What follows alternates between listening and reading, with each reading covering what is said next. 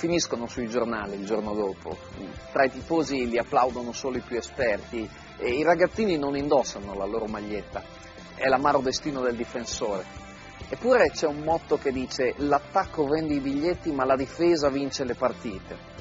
Non c'è dubbio che Fabio Cannavaro abbia vinto tante partite, alcune anche da solo, e poi ha vinto scudetti, coppe, un mondiale e persino il pallone d'oro, il regno incontrastato delle star del pallone, degli attaccanti, dei numeri 10, segno che proprio tutti hanno riconosciuto il suo valore, segno che lui è un difensore ma forse non è come tutti gli altri difensori.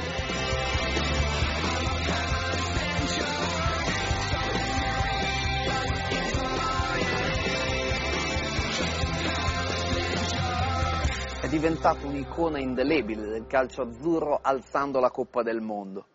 Ma com'è la vita di un grande campione che appende gli scarpini al chiodo dopo aver vinto tutto?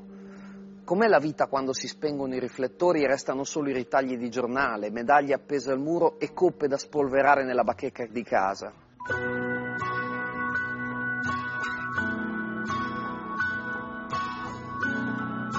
Cannavaro è tornato sui banchi della scuola calcio di Coverciano, studia da allenatore e da direttore sportivo, poi fa il marito e il papà, il consulente e l'uomo immagine.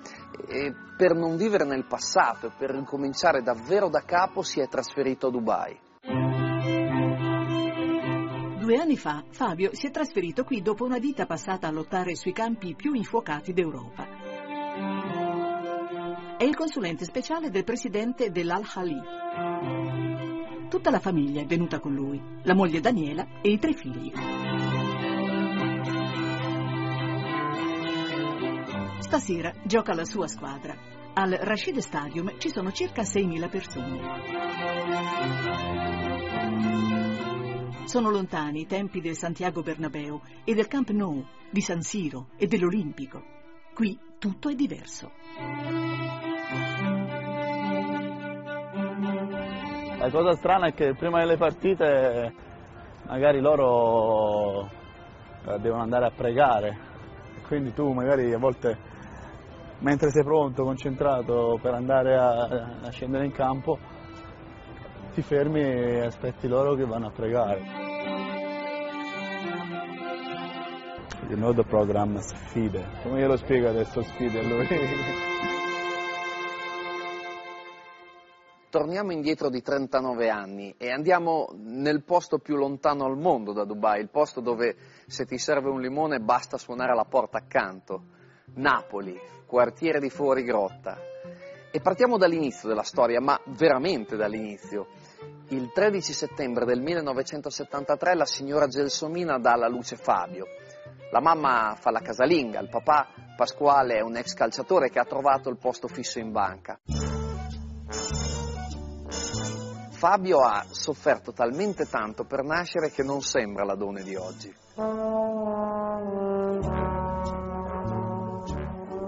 Mia nonna disse vicino a mio padre, questo è Fabio, e mio, padre disse, ah sì, è brutto. Ti prego, questo non può, non può essere mio figlio, ti prego. È una cosa troppo brutta. Pasqua, ma questo è tuo figlio. Va bene, mamma, se tu dici mio figlio, è mio figlio. Fabio, Fabio quando è nato, no un po' bruttino, ma un po', ehm, come devo dire, mh, atteso, perché prima di uscire si sanno queste cose come vanno, no? Avevo un po', era tutto malformato, nel senso, avevo la testa un po', avevo sofferto nella pancia della mamma.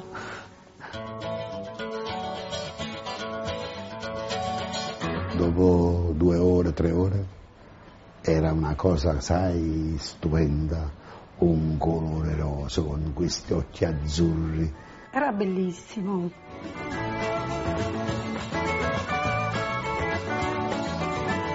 Come in qualsiasi mito calcistico che si rispetti, il pallone è già nella culla. E ci sono due piedi che ancora prima di camminare sono pronti a calciare qualsiasi cosa possa vagamente rotolare. Come ha scritto Borges, ogni volta che un bambino prende a calci qualcosa per strada, lì ricomincia la storia del calcio.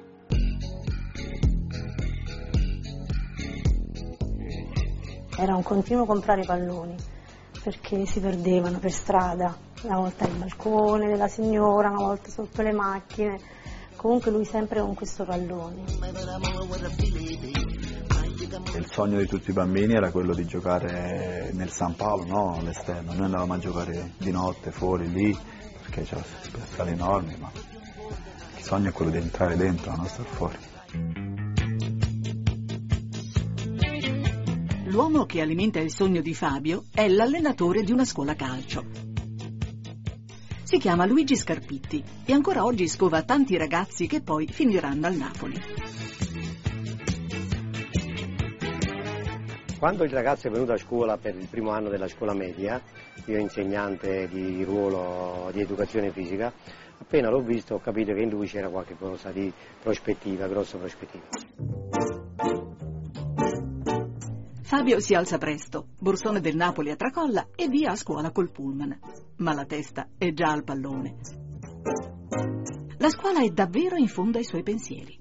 Un giorno mi ricordo che torno a casa e mia madre parlando con lui disse guarda i voti di Fabio non so, lui pensa sempre gioca a calcio, a calcio, a calcio. E quando mio padre si arrabbiava quando non andava a scuola, quindi se lo scopriva, era, lui lo sapeva. Lui tornò a casa, mi tagliò tutte le scarpe. Eh, ma io gli ruppe tutto però, gli tagliò pantaloncini, scarpette, tutto. Un mese non andò a giocare. Dice, poi mi- i miei amici dopo un po' hanno detto "Oh, Pasqua pensa che cazzata stavi facendo.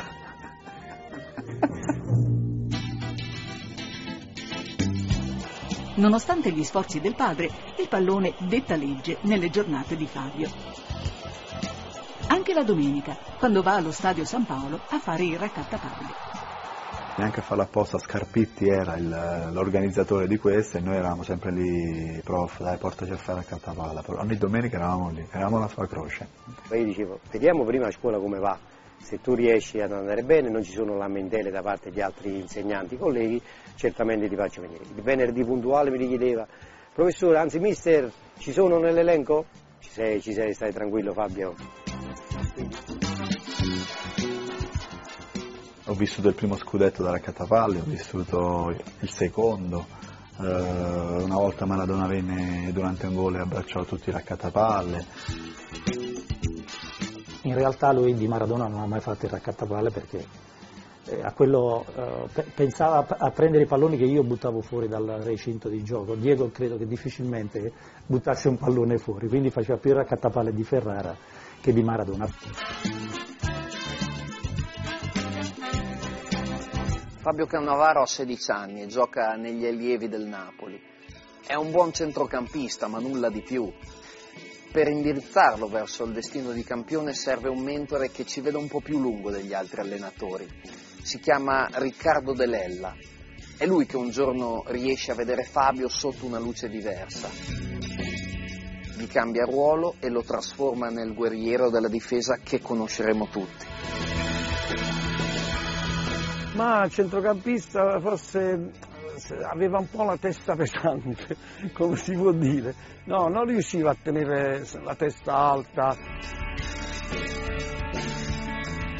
Mister Dilei un giorno mi disse guarda Fabio, io a centrocampo sono pieno, però tu hai le caratteristiche secondo me per fare un- il difensore.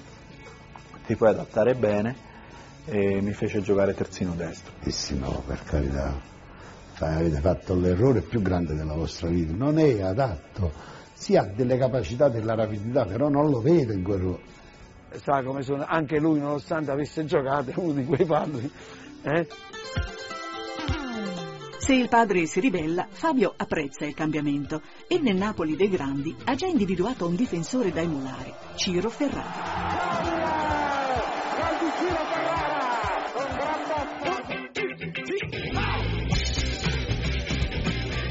Qui il Napoli stava facendo esplodere la città. Dopo aver vinto il primo scudetto della storia partenopea, il 30 settembre del 1987 esordisce in Coppa dei Campioni a San Paolo contro il grande Real Madrid. Bernabeu, Napoli che questa sera gioca in casa alla presenza di un pubblico impressionante. Penso di non aver visto mai uno stadio così pieno. Quella partita fu qualcosa di incredibile. C'era un rumore assordante. Immagina che quando il Real Madrid aveva palla, i tifosi del Napoli fischiavano e tu devi stare così a fare la cattapalla. Per De Napoli il suo traversone, il colpo di testa di Careca, quest'altro ancora di Careca e la distanza ravvicinata, il Napoli dà il gol! Il Napoli dà il gol! Ci fu il gol di Francini, un boato da paura. Successe, sai quanto lo scoppio di un serbatoio pieno di benzina, tremarono case, bar, finestre. Gol del Napoli su tambureggiante azione. Lo stadio comincia a tremare e immagino coloro che stavano fuori dallo stadio, nei pressi con, con le case lì vicino, che cosa hanno avuto modo di, di provare. Là fu una cosa boom, zu, zu, zu. Ma quasi 5-6 minuti a saltellare.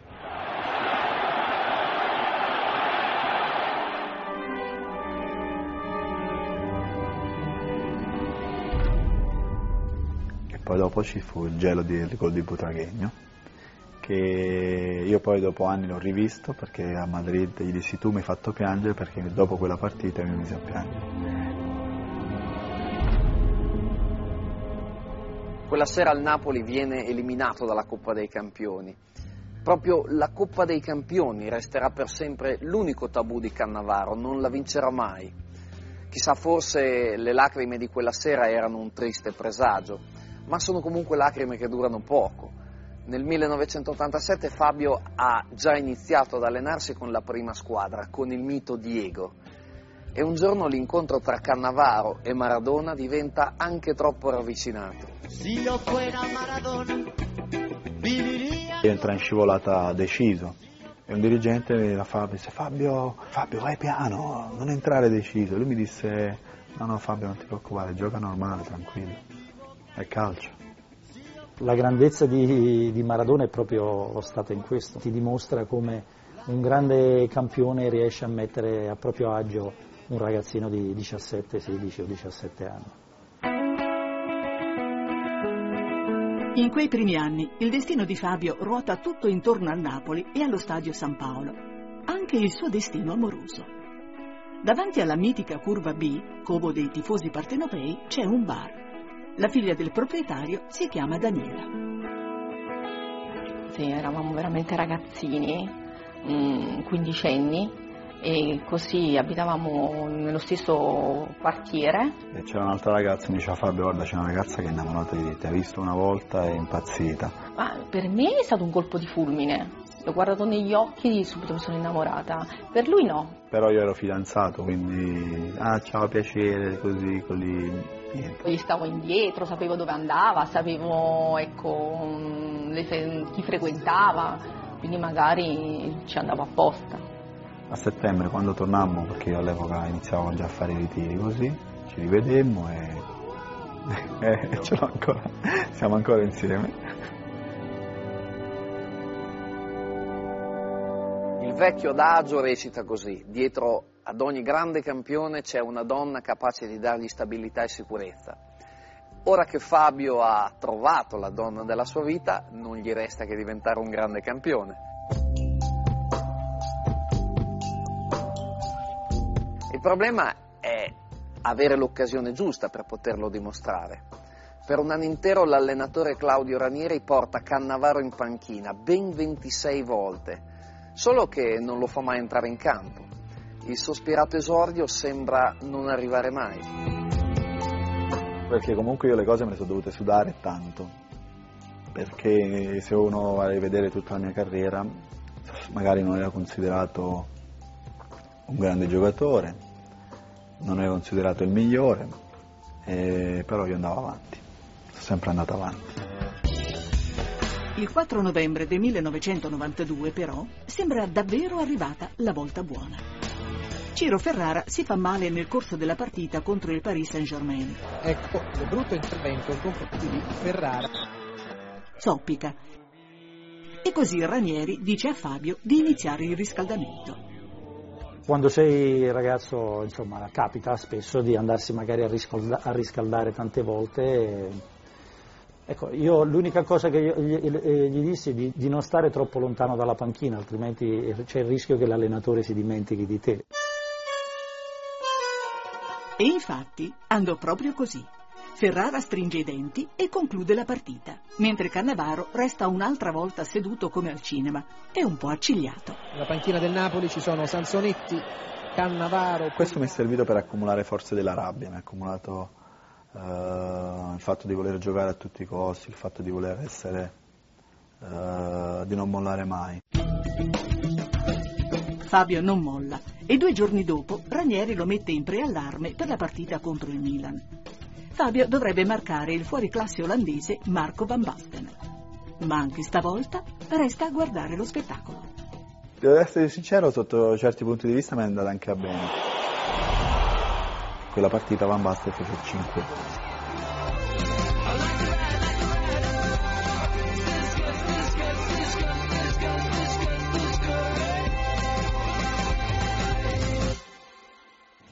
E tu immagina. Anche se non gioca mai, Fabio è entrato ormai stabilmente nello spogliatoio del Napoli. È ancora un ragazzo che arriva all'allenamento in sella a una Vespa e i senatori della squadra lo prendono subito in simpatia. Primo fra tutti Antonio Careca.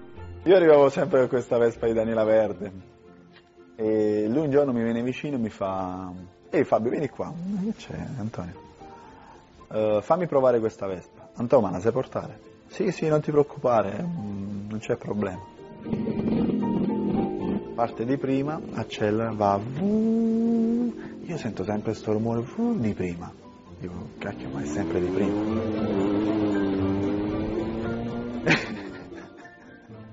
Lui fa il giro del centro paradiso, arriva di nuovo dove eravamo noi, tutto sorridente, ma dov'è il freno, dov'è il freno? Tira il freno di avanti, di, di, della ruota davanti.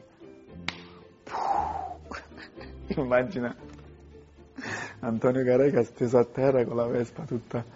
Dico no, wow, che ho combinato. Per fortuna di Fabio, Careca si rialza subito. La salvezza del Napoli in quella stagione opaca passa soprattutto attraverso i gol e le magie del brasiliano. Eh, nel frattempo il presidente Ferlaino esonera Claudio Ranieri e richiama Ottavio Bianchi, l'allenatore del primo scudetto di Maradona, un monumento vivente a Napoli. Forse Cannavaro ha trovato l'uomo giusto per il suo esordio. Era molto reattivo, anche quando sbagliava, non, non, era come se avesse bevuto l'acqua, un bicchiere d'acqua. Ma prima di metterlo in campo, anche Bianchi ha qualcosa da verificare. Gli esami per Fabio non finiscono mai. Se non andava a scuola non poteva venire e non veniva convocato in prima squadra. Lui doveva andare a scuola come tutti gli altri giovani. Io fortunatamente già prima mi ero iscritto a ragioneria per un istituto privato per recuperare gli anni che avevo, che avevo perso. E, eh, sì, sì, sì, io sto andando a scuola, mi sto, cerco di diplomarmi. Ah no, bene, bene, perché con me chi non va a scuola non si allena. 7 marzo del 1993. Il Napoli vola a Torino per sfidare la Juventus di Baggio, Vialli e Trapattoni. La mattina parlandone con l'allora allenatore Ottavio Bianchi mi chiese proprio se secondo me fosse stato un rischio buttare Fabio dall'inizio in quel tipo di gara. Anche se era una partita difficilissima, però gli esami si fanno, non c'è bisogno di stare lì a pensare molto. Io dissi mister su questo ragazzo credo che ci si possa assolutamente puntare. Mi chiama il suo procuratore Enrico Fedele. Pasqua, dove sei? E dico, ma come dove sono? Io sto a casa, bello, eh, ho finito quasi di mangiare, ma sto sul letto e sto ascoltando la partita del Napoli. Ascoltando la partita del Napoli. Ma tu non stai a Torino? Ma perché eri tu dove sei? Io sto a Torino, ma fra poco Fabio gioca. Me lo dicevo all'ultimo momento i ragazzi, non, non li facevo preoccupare prima, magari andavo lì una pacca sulla spalla, mettiti la maglia, vai in campo. Ore 15 in punto. Fabio entra in campo con la maglia numero 3 sulle spalle. Alza gli occhi sugli spalti, verso i tifosi del Napoli, e il cuore gli batte fin quasi a scoppiare. Bianchi recupera Nela e fa giocare il giovane Cannavaro. Da tifoso del Napoli, da giocatore che ha visto sempre questi giocatori al fuori, ti trovi lì dentro e non ho capito niente. Sai che mi successe? Un terremoto dalle due e mezza fino alle 5 quando finì la partita. Io e mia moglie sul letto, così vedi, una cosa guarda spaventosa. Io andai sulla fascia, marcare di cani. Kohler, Kohler, gran suggerimento in profondità per Di Canio, tocco di Di Canio e gol della Juve. Lui fece, fu una palla, io feci il fuorigioco da solo e, e lui fece gol.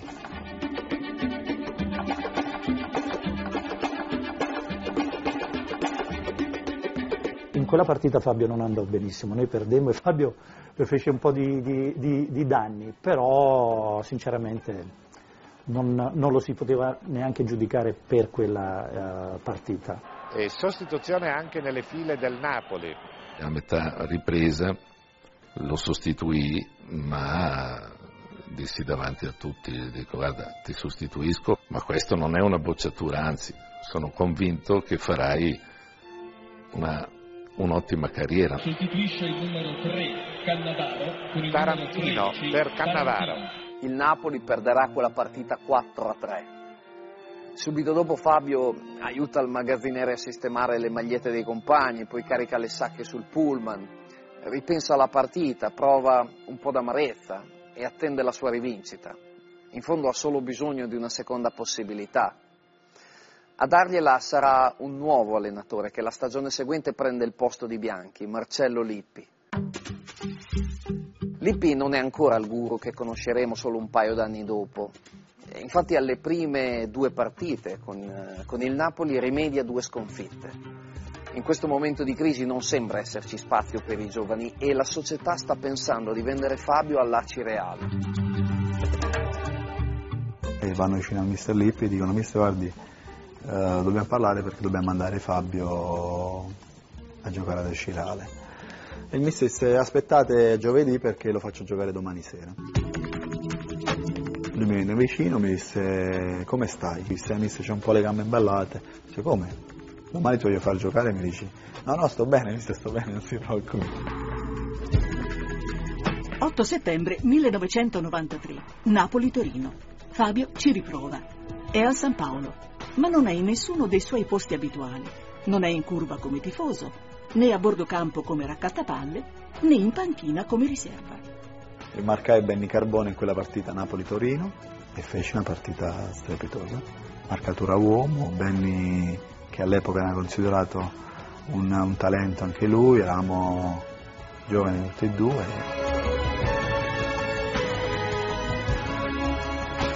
Gli ultimi dieci minuti Fabio fece un, un recupero micidiale, fece una partita bellissima, ma quel recupero lo, ecco, il classico tackle che poi lui l'ha portato avanti per parecchi anni. Il giovedì vennero questi alla Cireale e il Napoli, il mister Lippi disse no, lui non va via. Da quel preciso istante Fabio Cannavaro diventa un titolare inamovibile del Napoli. In coppia con Ferrara marca tutti i grandi attaccanti della Serie A e lo fa alla vecchia maniera. Marcatura uomo, vecchio, devi seguire fino dentro al bagno, io li seguivo che anticipavo, rubavo palle, davo al centrocampista, avevo fatto il mio lavoro. Ogni entrata era un boato del San Paolo, quindi ero il ragazzo più felice del, del Eh, mondo. Credo che la coppia fosse ben, ben assortita e Fabio ha risposto veramente alla grande facendo un grandissimo, un grandissimo campionato. Ma lei se lo aspettava di essere tra i giocatori forse più appre- apprezzati e applauditi del Napoli? No, non me l'aspettavo anche perché fino a un anno fa giocavo in primavera questo. 12 luglio del 1995, ultimo giorno di calciomercato. Il Napoli ha un bisogno disperato di soldi per non fallire. Eh, La fine dell'era Maradona ha lasciato gloria, ma anche tanti debiti. L'estate precedente Ciro Ferrara, la bandiera e Gianfranco Zola, l'erede di Diego, sono stati ceduti al miglior offerente. Con la loro partenza il nuovo simbolo partenopeo, nonostante abbia solo 22 anni, è Fabio Cannavaro tutti lo vedono al Napoli per sempre, lui anche si vede al Napoli per sempre, ma c'è chi non la vede così ed è il suo presidente, il presidente del Napoli, Corrado Ferlaino.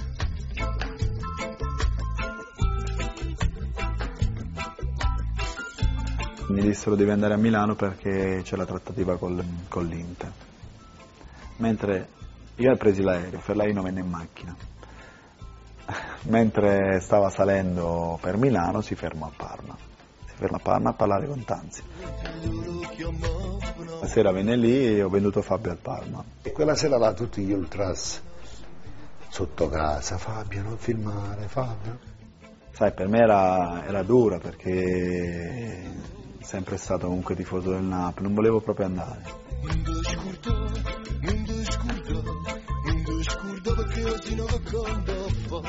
Viene Fabio, con gli occhi lucidi, sai, dice babbo ma io, e ti senti fermati.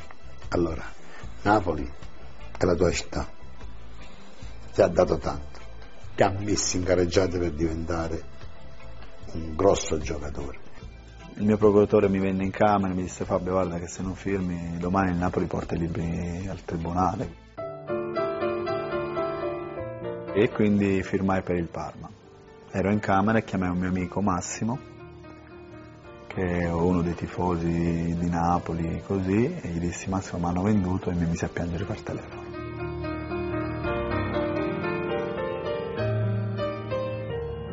Fabio non è riuscito a togliersi quelle soddisfazioni che poi si è tolto nell'arco della sua carriera, nella sua città, per la squadra per cui fa il tifo e questo forse è l'unico rammarico che si porta dietro.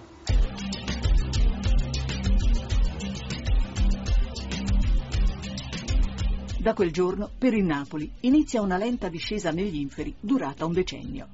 Fabio Cannavaro, invece, si trasferisce a Parma e insieme a Gigi Buffon e Lilian Thuram forma la difesa più forte del mondo.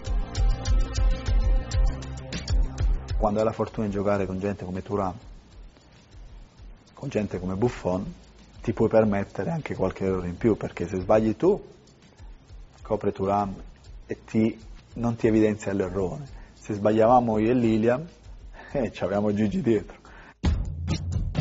Ma cosa significa essere un difensore? In un duello western sei quello senza pistola, in un duello medievale non hai la spada, ma lo scudo, in una partita a scacchi non hai mai la prima mossa.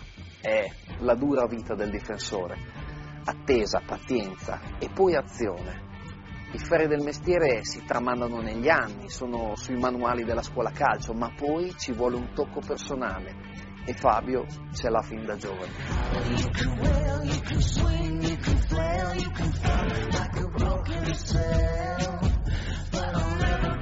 C'è la grande agilità, e la grande percezione anche dell'anticipo. Podolski, Cannavaro fuori!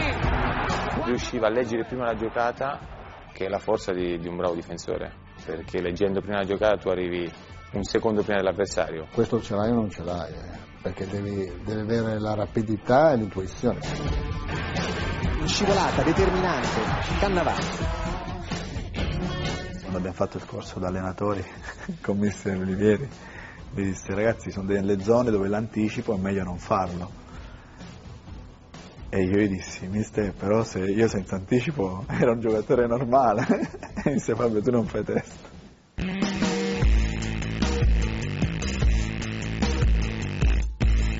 L'altra specialità di Casa Cannavaro è il tackle scivolato, il più scenografico tra i modi per sfilare il pallone a un avversario. A gusto, bello perché fai lo stadio viene giù, l'intervento decisivo. Poi sei a contatto con l'erba, più il, te- il terreno è bagnato è più divertente.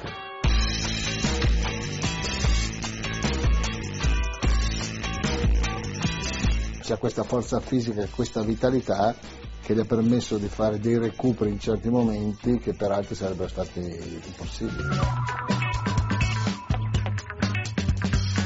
Grazie alla difesa impenetrabile e ai gol del trio Zola Crespo Chiesa in avanti, il Parma si siede al tavolo della lotta scudetto.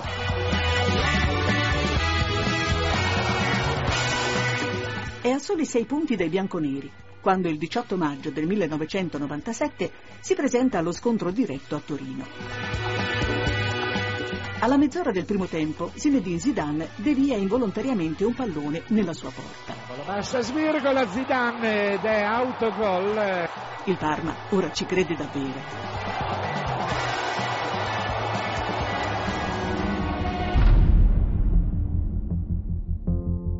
Ma poco dopo, Parte il traversone di quest'ultimo, tenta il colpo di testa Vieri. Cannavaro marca stretto Bobo Vieri, troppo stretto. Misi la mano addosso a Bobo, Bobo andò a terra in aria e... E l'arbitro si avvia verso il dischetto. Sai, Bobo era 1,85 per 100 kg, buttarlo a terra non ci voleva uno piccolino come me.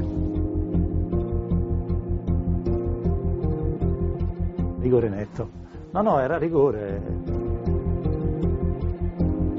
Per me non ci stava, non era rigore, poi... Nick Piedefreddo Amoruso trasforma il calcio di rigore e la Juventus, grazie a quel gol, una settimana più tardi vincerà lo scudetto. Addio sogni di gloria per Cannavaro e la sua squadra. Lo scudetto resta ancora una chimera, ma i giorni felici in campo per Fabio non mancano. Come una giornata di febbraio del 1997, è il 12 febbraio per l'esattezza, il giorno della sua seconda presenza in nazionale maggiore. L'Italia è nel Tempio del Calcio, il mitico stadio di Wembley, e sfida l'Inghilterra in una partita valida per le qualificazioni ai mondiali. I leoni inglesi fanno paura solo a guardarli. Mi ricordo che eravamo nel sottopassaggio e vedemmo Paul Inz, eh, era febbraio, e Paul Inz a petto nudo eh, che veniva fuori e, e già quello ovviamente ti dà l'idea dell'avversario che vai ad incontrare.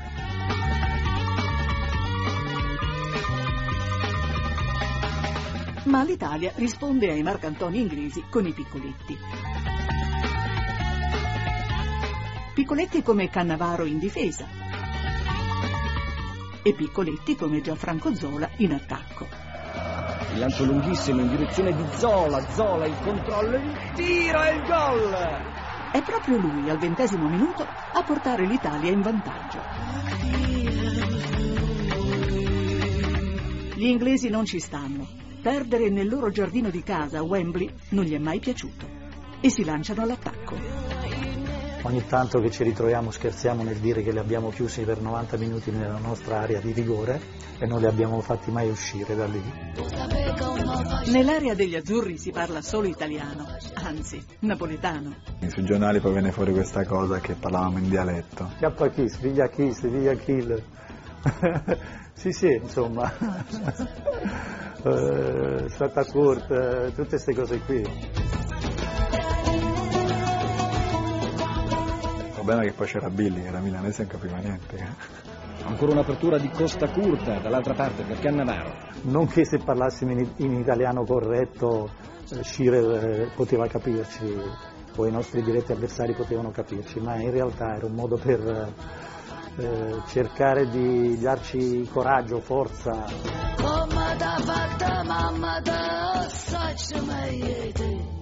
Coraggio, forza e dialetto. L'Italia vince in Inghilterra 24 anni dopo lo storico successo firmato da Fabio Capello. L'altro Fabio, Cannavaro, è ormai lanciato in una brillante carriera azzurra. Nell'estate del 1998 in Francia gioca il primo mondiale della sua carriera. Il 3 luglio è il giorno dei quarti di finale contro i favoriti, i padroni di casa.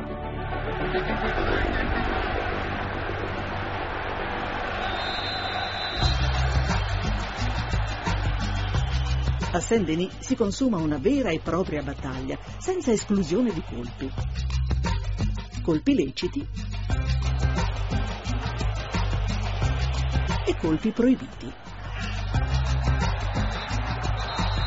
Givac mi diede una gomitata, mi fece quattro punti di sutura, il dottore mi mise una, una retina bianca, e- però io non vedevo quando avevo il pallone sotto i piedi perché la retina mi, mi copriva la visuale.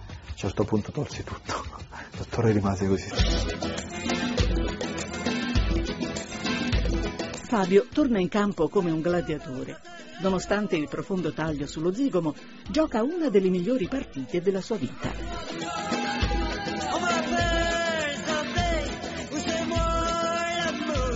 Henri, Trezeguet, Zidane. Nessuno riesce a passare dalle sue parti.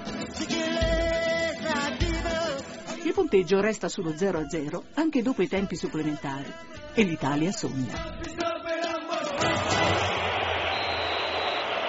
Ma all'ultimo tiro dei calci di rigore, un botto improvviso la risveglia. Mi ricordo ancora il rumore della traversa. Tum! È stato del Francia.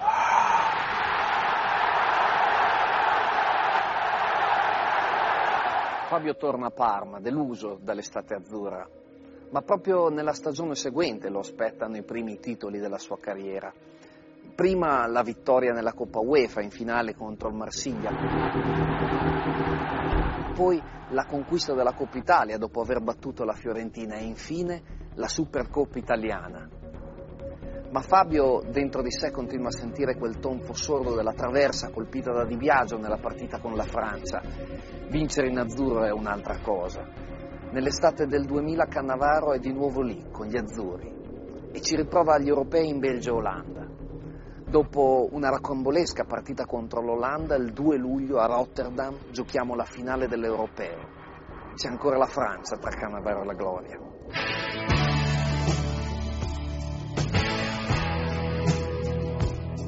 Per gli azzurri è un'altra battaglia senza quartiere e Fabio lotta come un leone in ogni zona del campo.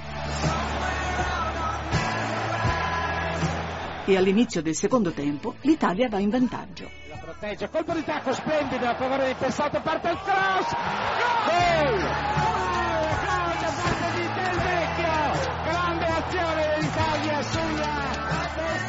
E fino al 94 minuto restiamo avanti per 1-0.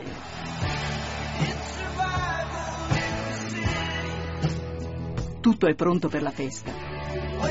Con le bottiglie pronte per festeggiare Fabio, per festeggiare Ciro, per festeggiare tutti. È un secondo di deconcentrazione di tutti come un blackout di luce. David prese questa palla, eh, a me mi passò sulla testa, io non, non riuscii a indirizzarla dove volevo. Colpo di testa in profondità, attenzione Victor! Tiro! Pare-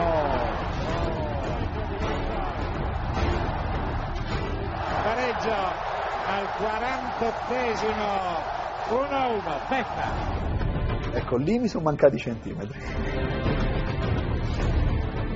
Lì è dove pensato se avessi avuto qualche centimetro in più.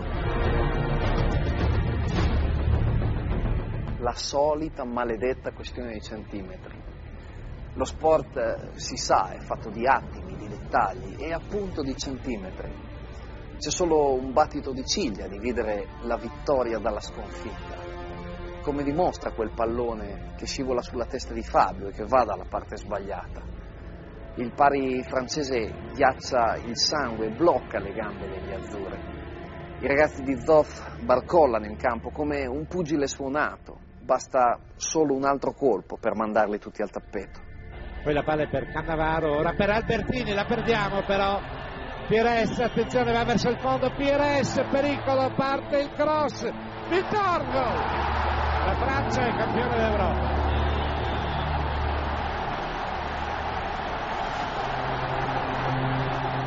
Botta dura, dura per, per tutti perché era un successo che avevamo lì a portata di mano e lo sentivamo fortemente e credo che lo meritassimo anche. Dopo in seguito ho sentito da un'amica francese che dice, sa come diciamo noi, riesci a mettere il tappo dopo aver stappato la bottiglia di champagne?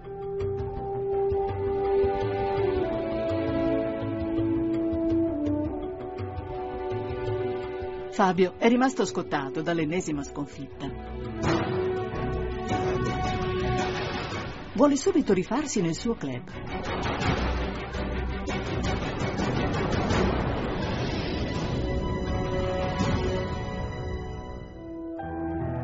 Ma per vincere qualcosa di importante è arrivato il momento di cambiare squadra. Forse Parma è diventata ormai troppo piccola per lui. Quello dell'addio è un giorno triste e sotto la curva Cannavaro non riesce a nascondere le sue emozioni. Inizia a piangere perché fu... io avevo un, un grande rapporto con la gente di Parma e, e lo staff, la società, sai, giochi sette anni in una società non è che puoi passare così. Sono stato uno di quelli che ha fatto più partite, sono stato uno di quelli che era veramente amato.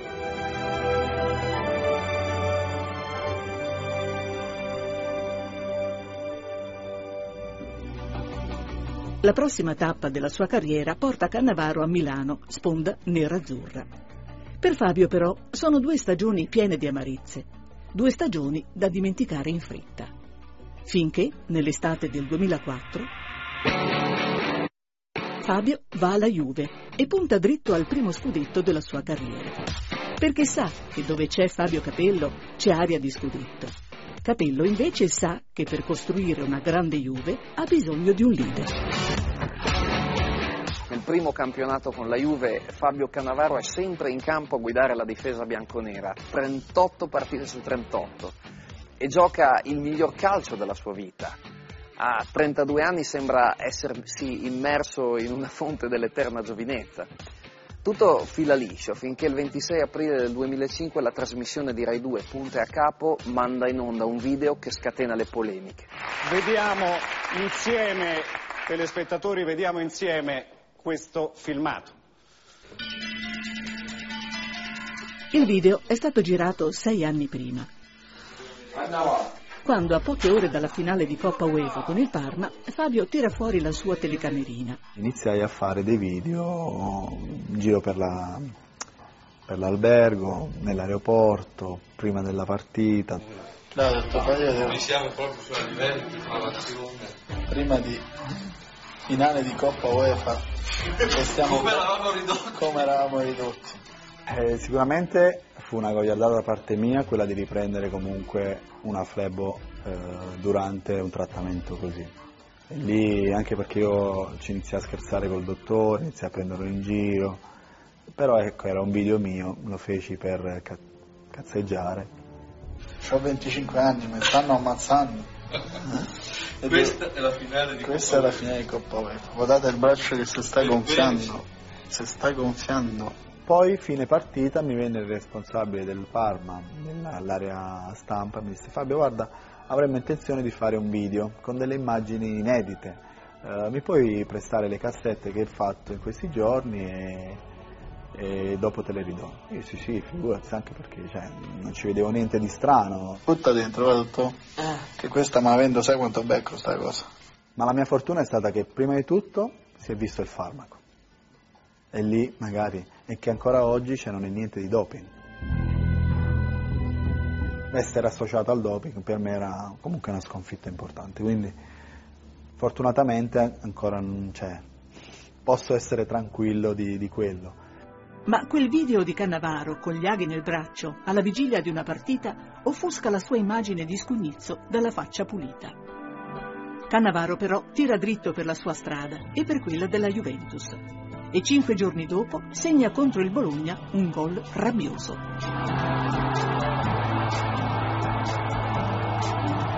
Fabio è pronto a salire in cima al mondo e a travolgere tutti per gridare la sua innocenza.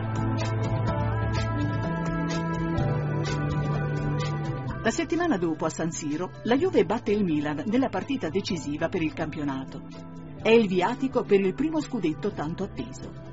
A 32 anni Fabio Cannavaro diventa campione d'Italia.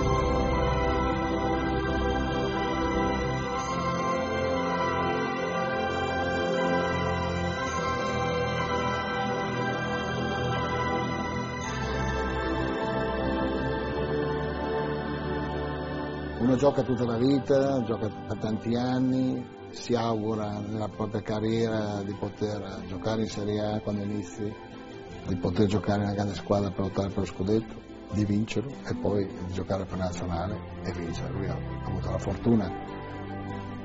In ritardo, cioè quando è diventato anziano, di avere tutte queste soddisfazioni.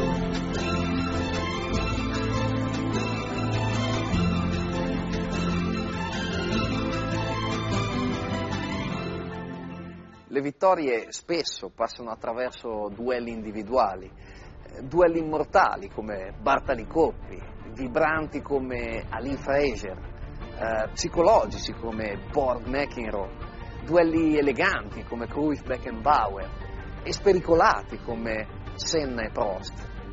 Fabio di avversari ne ha affrontati tanti e tanti ne ha messi a sedere per terra. Qualcuno ogni tanto ha messo a sedere lui. D'altronde il mestiere del difensore non è facile, può bastare distrarsi un attimo. Ma il migliore secondo me è stato Ronaldo. Perché lui quando voleva andava via quando, cioè, senza nessun problema. Ronaldo era quello che mi dava la sensazione più ecco, come Maradona, paragonarli la grandezza di un giocatore.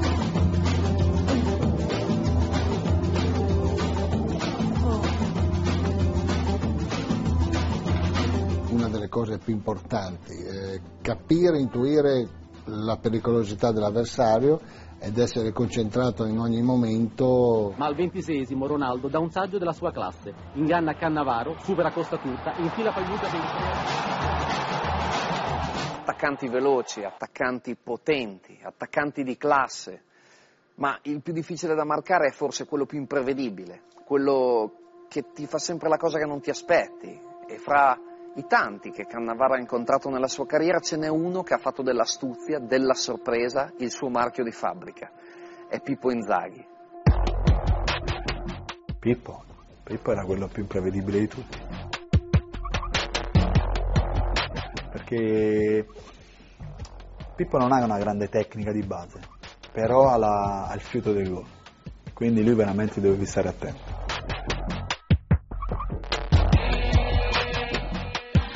Io insomma ho sempre detto che non erano i difensori che marcavano me, ma io ero io che marcavo i difensori, perché cercavo, visto che conoscevo tutti, di, di giocare sui punti deboli dell'avversario. Inzaghi tunnela Cannavaro, arriva poi Buffon. Giocatore magari egoista perché lui pensava solo al gol, però ti trasmetteva una, una voglia di giocare allucinante. Come ero difficile da marcare, lui era non so che parola si può dire, però insomma, è un bel martello.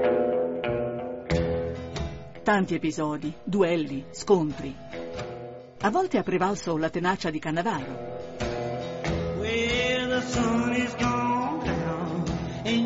Altre volte il tempismo di Inzaghi, come in un derby di Milano.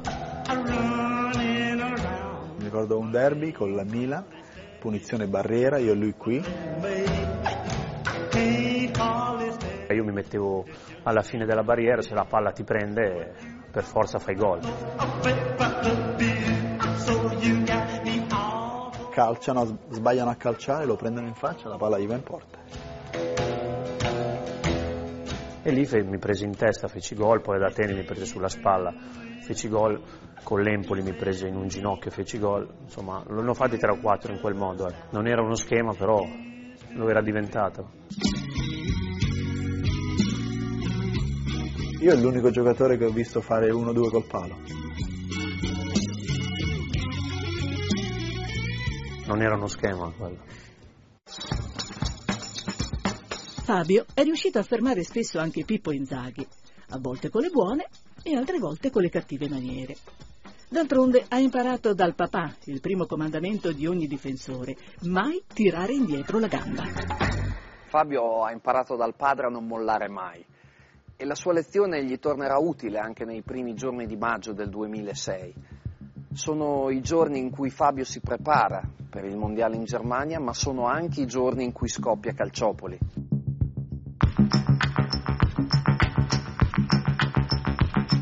L'opinione pubblica è sconvolta dallo scandalo che coinvolge alcune delle più importanti squadre del campionato. La rabbia monta e non risparmia nessuno. Fabio Cannavaro, il capitano degli azzurri, non rinuncia però ad esprimere le sue idee. Il direttore era amico di tutti. No, aveva tanti amici. Aveva tanti amici come tanti nemici. Adesso è normale che gli amici sono diminuiti un po'. Uh, io di, non difesi Moggi, ma era un mio dirigente, dissi guardate, andai in sala a conferenza, disse aspettiamo, giudichiamo, aspettiamo prima l'evoluzione e poi giudichiamo la persona. Per quanto so, solo il telefono di, del direttore era sotto controllo, poi dopo è stato messo quello di qualcun altro, però comunque non è che, tutti, non è che tutte le società avessero il telefono sotto controllo, però io penso che sia un sistema di, t- di tutto il nostro calcio, non possiamo dire che è solo un sistema della Juve. E questo fu preso come Cannavaro, Moggi, cioè, eh, vennero l'addetto stampa Fabio ma cosa hai detto? Fabio così, così, ho detto guarda io non ho detto niente, cioè, no no ti vogliono levare la fascia. No. Cannavaro è incauto. Difendere Moggi significa difendere il volto più oscuro del calcio. La risposta più convincente che un calciatore può dare alle accuse e alle insinuazioni è solo giocare pulito in campo. La propria coscienza era tranquilla, quindi eh, dicendo quello che, che, pensava e essendo a posto la propria coscienza, penso che non lo sfiorò nemmeno minimamente il fatto di abbandonare la, la fascia.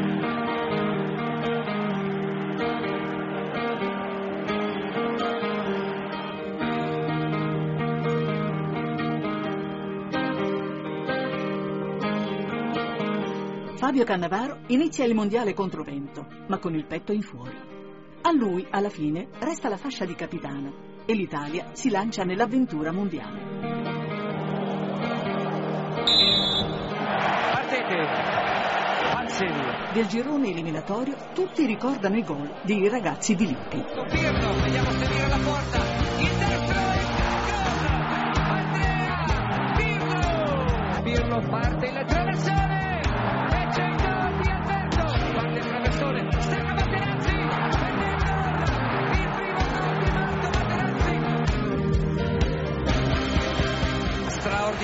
Straordinariamente fermato da Fabio Cannavaro per... Ma sono anche i salvataggi di Cannavaro a mandarci avanti in quel mondiale. Da un altro gladiatore di oggi, Fabio Cannavaro. Il baluardo Cannavaro che poi va a cacciare anche dalle parti di Reina.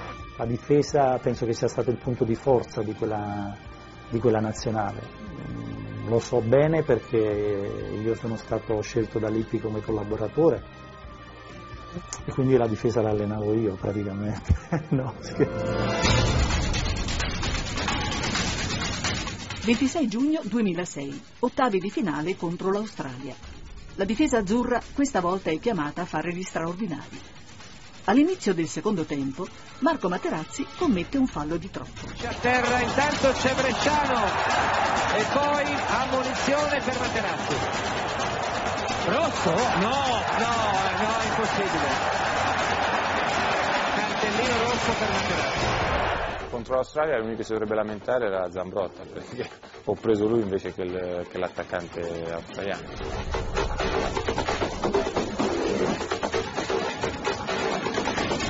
Lì secondo me è scattata la molla. Io ricordo che quando entrò Andrea Barzagli eh, io ero carico perché stavo bene, dissi Andrea sei pronto? Guarda che adesso ci divertiamo, tanto loro non ci faranno mai gol, non ti preoccupare. Andrea mi guardò come dire questo è pazzo.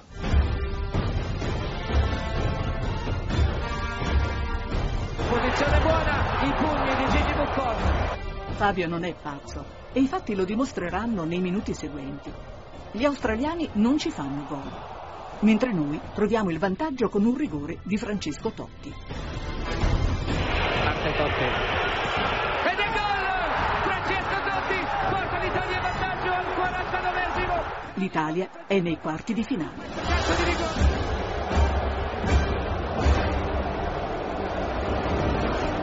Al fischio finale la felicità si mescola alla sensazione che per l'Italia sia cambiato qualcosa. Fabio è il colosso azzurro, come poi lo chiamerà il Presidente della Repubblica Giorgio Napolitano, e con lui in difesa tutto è possibile. Ma dopo la facile vittoria con l'Ucraina in semifinale ci toccano i padroni di casa, i tedeschi. La paura è così tanta da giocare brutti scherzi ai muscoli.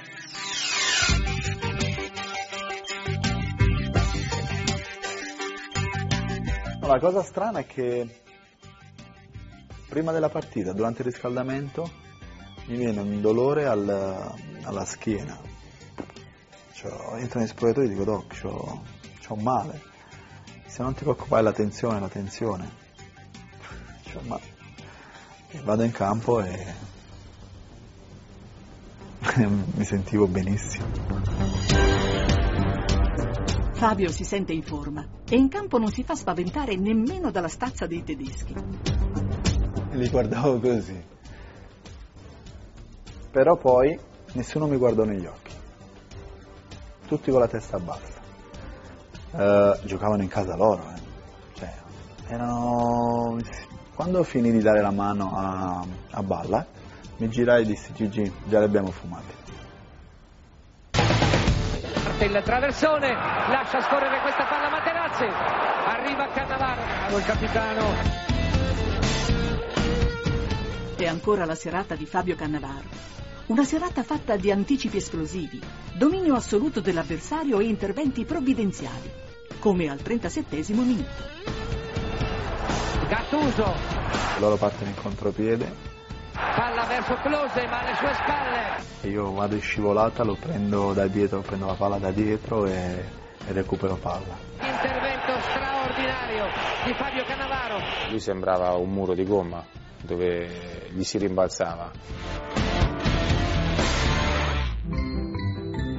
Esce Lucatoni, Gilardino al suo posto. È tale la fiducia nella difesa guidata da Cannavaro che il mister Marcello Lippi mette in campo ben tre attaccanti. Io ogni, ogni sostituzione dicevo Gigi ma che fa? Lui, eh, non lo so, un altro attaccante. Dentro Alessandro Del Piero. Dopo il fine partita il mister però lei ha messo tutti tutti questi attaccanti, tutti questi... Fabio perché tu dal campo non vi siete resi conto come stavate in difesa. Io potevo mettere anche 10 attaccanti, ero tranquillo.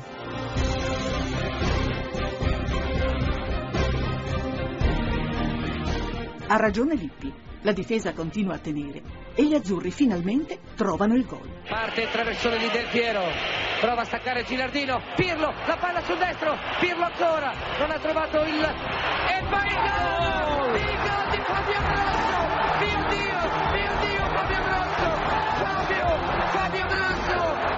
E lì subentra secondo me, eh, scatta l'adrenalina proprio del dire no, da qui non passa più nessuno. Se uno va a rivedere le immagini delle 4-5 palle che arrivano in aria dopo il gol di Fabio Grosso, le prendo tutte io. Parte il traversone. Stacca Canavaro.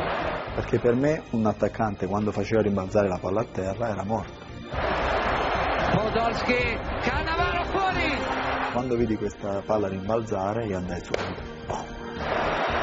Podolski. Canavaro fuori. Come andai, presi la palla, diedi a Francesco perché poi lì io finito finì il mio lavoro, ci venne fuori il secondo gol di Ale che ci portò a Berlino. Gilardino. Gilardino ancora. La palla sul destro. Si gira. Alex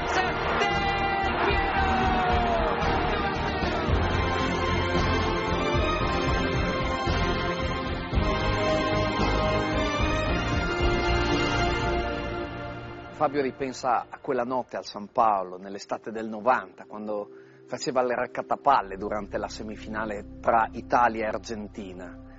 E l'Italia, quella di allora, quella che guardava da bordo campo, si fermò lì, a un passo dal sogno. Mi fa una certa impressione ora ritrovarsi qui a 32 anni, alla centesima presenza in azzurro, capitano di una nazionale arrivata all'ultimo atto della Coppa del Mondo, ma non vuole fermarsi proprio ora.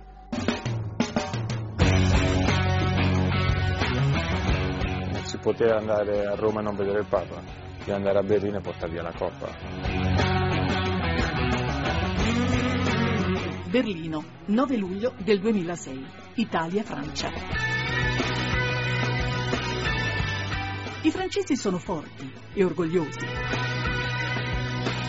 Quando andarono in finale i francesi, vidi la faccia di Fabio bianca. E dico, Fabio che c'è? Francesi. Che, che, che succede? Eh già all'europeo, c'ho un ricordo, eh, sono duri. Thierry Henry è il loro alfiere. Ma Fabio gli fa capire subito che dalle sue parti non si passa.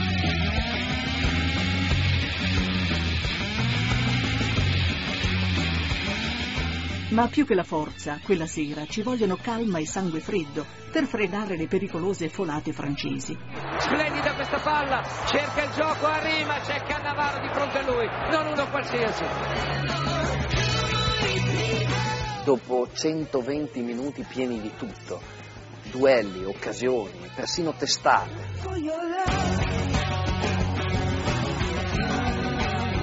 l'Italia si gioca al mondiale ai calci di rigore. Fabio non ci pensa neppure a tirarlo, colpa di un rigore calciato quando aveva appena 14 anni, nella finale del campionato regionale.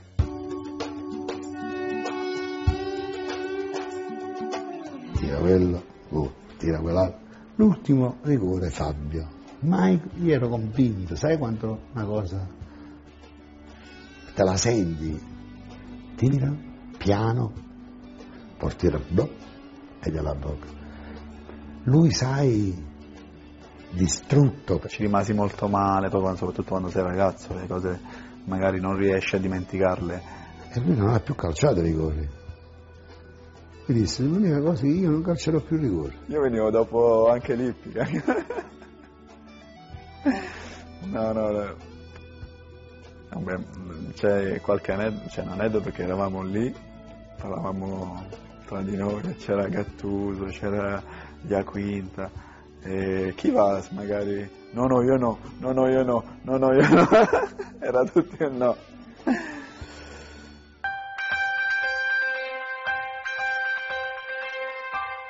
Alla fine Lippi, con un po' di fatica, mette insieme 5 sì.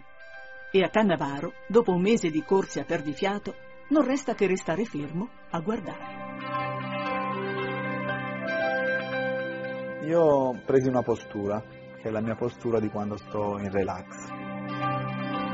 Mi misi così, braccia conserte e più passava il tempo e più non mi muovevo. Calciava uno, calciava due, io non ho mai esultato. E mi misi lì, fin quando arriva Andrea Pirlo dietro di me, mi abbraccia e mi fa all'ultimo rigore. Fabio? E Andrea, ma se fa gol Fabio abbiamo vinto? Eh Sì, sì, Andrea.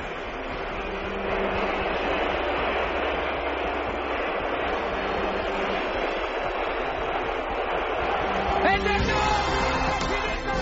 È finita! È finita!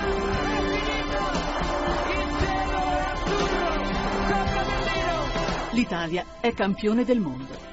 Per Fabio, da capitano, c'è un'ultima opera da realizzare, alzare la coppa. L'attimo in cui diventerà un'icona indelebile del calcio azzurro. La prima cosa che dissi ragazzi, mantenetevi. No, non doveva salire, c'è salito lui, che non era manco tanto stabile quella- quel piedistallo, perché era quello che teneva la coppa. Però la mia paura era quella di cadere, era quella di cioè, andare giù a terra con la coppa. Però ero talmente leggero in quel momento che Riceve la Coppa del Mondo! Eccola! E la consegniamo! L'Italia campione del mondo a Berlino per la quarta volta della sua storia! La ma che è il, è, è il più del più, come dite voi a Roma, è il non plus ultra in assoluto, qualcosa che, mm, che incorona nella bellezza, nella bravura, nel comportamento, nelle sfide, in tutte queste sensazioni qui c'è una corona ed è quell'attimo lì. Quando è venuto, è entrato con sta coppa, mi ha visto, ha fatto, Pasquale, guarda che ti ho portato, Dum. E mi ha dato quella coppa in mano, ecco, là vedi, subentra la pelle d'oca, perché tu te la vedi, te la senti e te la gusti.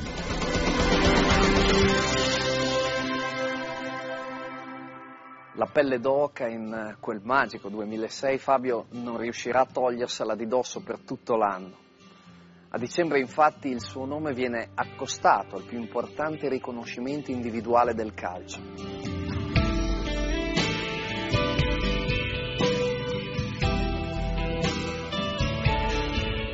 Mio padre. Mio padre mi chiamò e disse tu non immagini il premio che ha vinto tuo fratello. Io non lo immaginavo mai. Disse tuo fratello ha vinto il pallone d'oro. E lì la lacrima. Fabio è salito sull'Olimpo insieme a Platini, Zidane, Messi e tanti altri campioni. Solo altri due difensori prima di lui erano riusciti a strappare il pallone d'oro a bombe, le numere 10 capaci di far sognare le folle. Cannavaro l'ha fatto dando una nuova immagine al ruolo del difensore. Ha dimostrato che anche senza essere alti 1,90 e con muscoli fuori dal comune è possibile eccellere. Possono bastare intelligenza, etica del lavoro e forza d'animo. Ma com'è la vita dopo il pallone d'oro? Com'è il viaggio di ritorno dall'Olimpo?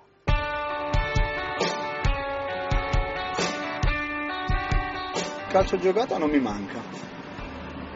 Non mi manca, e... ma sai, ho giocato talmente tante partite.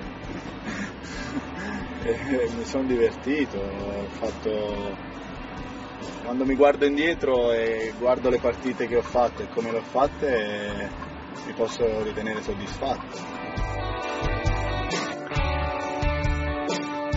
Calciatore che comunque eh, arriva a certi livelli, non si rende conto, poi quando si ferma dopo magari torna a casa e vede la bacheca che ha preparato tutti gli anni, dice ah però. Anche mia moglie ogni tanto mi dice ma cioè, eh, uno con un'esperienza come la tua, con il carisma che hai tu, con quello che hai fatto tu, stai qua, cioè io ti vedrei più in un calcio europeo. A me pi- piacerebbe che lui facesse l'allenatore, sì. Secondo me lui è portato, anche perché il suo lavoro, lui comunica cioè, con le persone, con- si, si relaziona molto bene. Il giorno che finirò l'esperienza qui, tornerò in Europa e cercheremo di, di fare qualcosa, di capire. Sono più orientato su- sull'allenatore, ti devo essere sincero.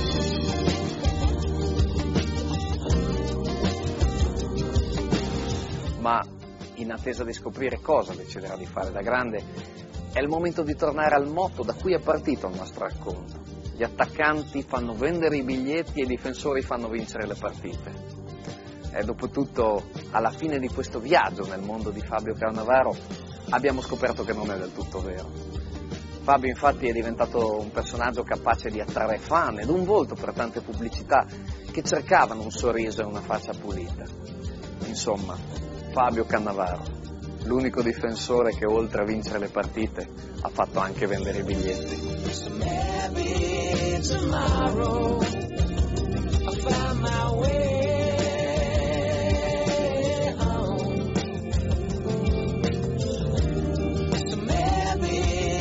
tomorrow. I find my way.